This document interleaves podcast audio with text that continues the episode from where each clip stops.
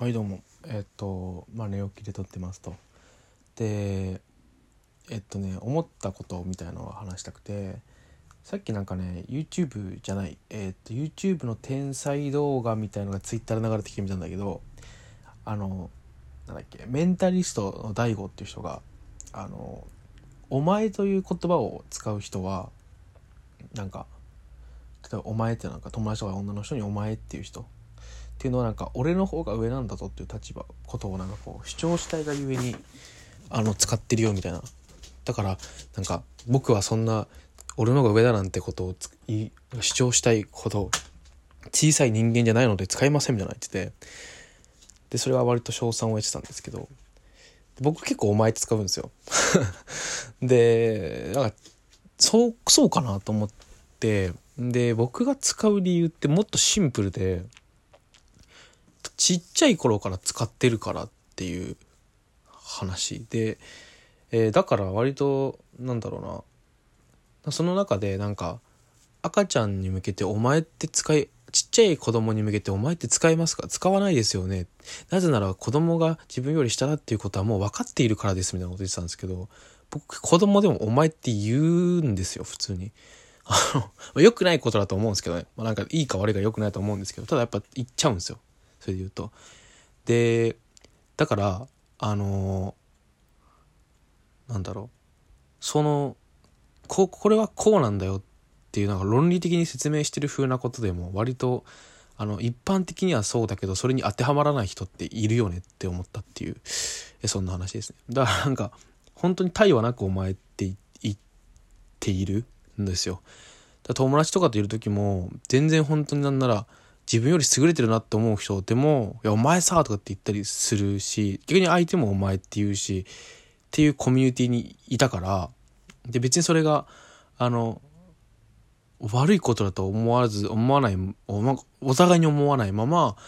ずっと付き合ってきてて、で女の子とかでもお前って言っても別になんか俺は本当にそのお前っていうの嫌だったらそれは言うんですよね。お前って言うっていうか言ったことがあって、お前っていうのが嫌だったら言ってねみたいな、だってお前って言ってごめんねって言った時にも別にその本当に無意味にお前って言ってることが分かるので別に言わなくて別に大丈夫だよと言ってくれたりしたので、なんかね何が言いたいかというところの一般論とちょっとそれは違うんじゃないかなと、なんかすごく思ってモヤモヤしたという話でした。特にこれが正しいんだっていうメンタリストDaiGoとか好きな人って多分メンタリストDaiGoが言うこと全部正しいって思ってる人だと思うんですけど、それもまた一般的だからまたいろんな人いると思うけど、そういう人が大多数だと思っていて、僕お前論もそうだと思うんですけどね。だからなんかそれをいっぺんに信じ込むとか、それが正しいからそれに当てはまらない人、つまり僕みたいなお前って使う人は人を見下しているんだっていう人とかはちょっと怖いなって思ったっていう、そんな話でした。はい、そんな話がしたかったというだけですね。はい、で今ね実は自宅で撮ってるんですけど、自宅は自宅でも実家にいて、会社の都合でね、これ配信してどうかな、まだいいかな。会社の都合で今自宅待機してます。うん。コロナ関係ですね。で、その会社の都合で実家に戻ってる感じですね。で、実家の自室で、今撮ってるんですけど、なかなかゴールデンウィークが終わって、よし、休みが、終わって頑張るかみたいな、ちょっと思ってたんですけど、ゴールデンウィーク延長されてる感じですね、はい、今のところね特に在宅ワークをする的なこともなくて、待ちみたいな感じ。一応 PCR 検査も受けてね一応陰性だったんですけど、陰性なんで濃厚接触者にも当たらないんですけど、ちょっと大事を取ってということで、僕以外も全員僕と同じ部署の人がみんな自宅待機ということで、在宅ワークの、何かしらを後々割り振られるとは思うんですけど、一旦はねっていうことでね、そう結構急に決まったんで今ねこう実家にゆっくりしてる感じですね。はい、昨日もだから2時までゲームやって、起きたのが9時ぐらいっていうことで、なかなか大学生みたいだなって思いながら日々を過ごしていましたね。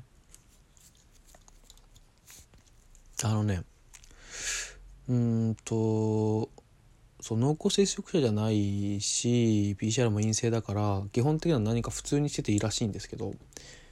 なんかね、もうね、そうなってもさ、やっぱさ、この話をさ、友達とかにさするとさ、別にあれ外出てとかじゃなくて、例えば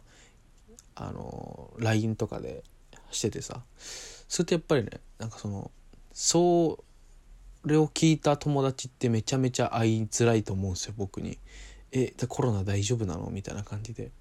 だから本当は持ってんじゃないのみたいな。だからそれはその気持ちも僕もわかるから、なんか結構僕も一回ね、知り合い、友達という後輩が僕と会った1週間ぐらいにコロナが発症して、なんかコロナが身内で発症してった時に大丈夫なのかな、あの時お前持ってたんじゃないのみたいなことを言わなかったけどね、やっぱ思うし、お前って今もナチュラルに言ったけど、お前ってだから使うんですけど、それはで思うし、でだからそれはね、そういう不安な時期は誰とも会わないようになるべくするべきなのかななんて思ってますね。はい、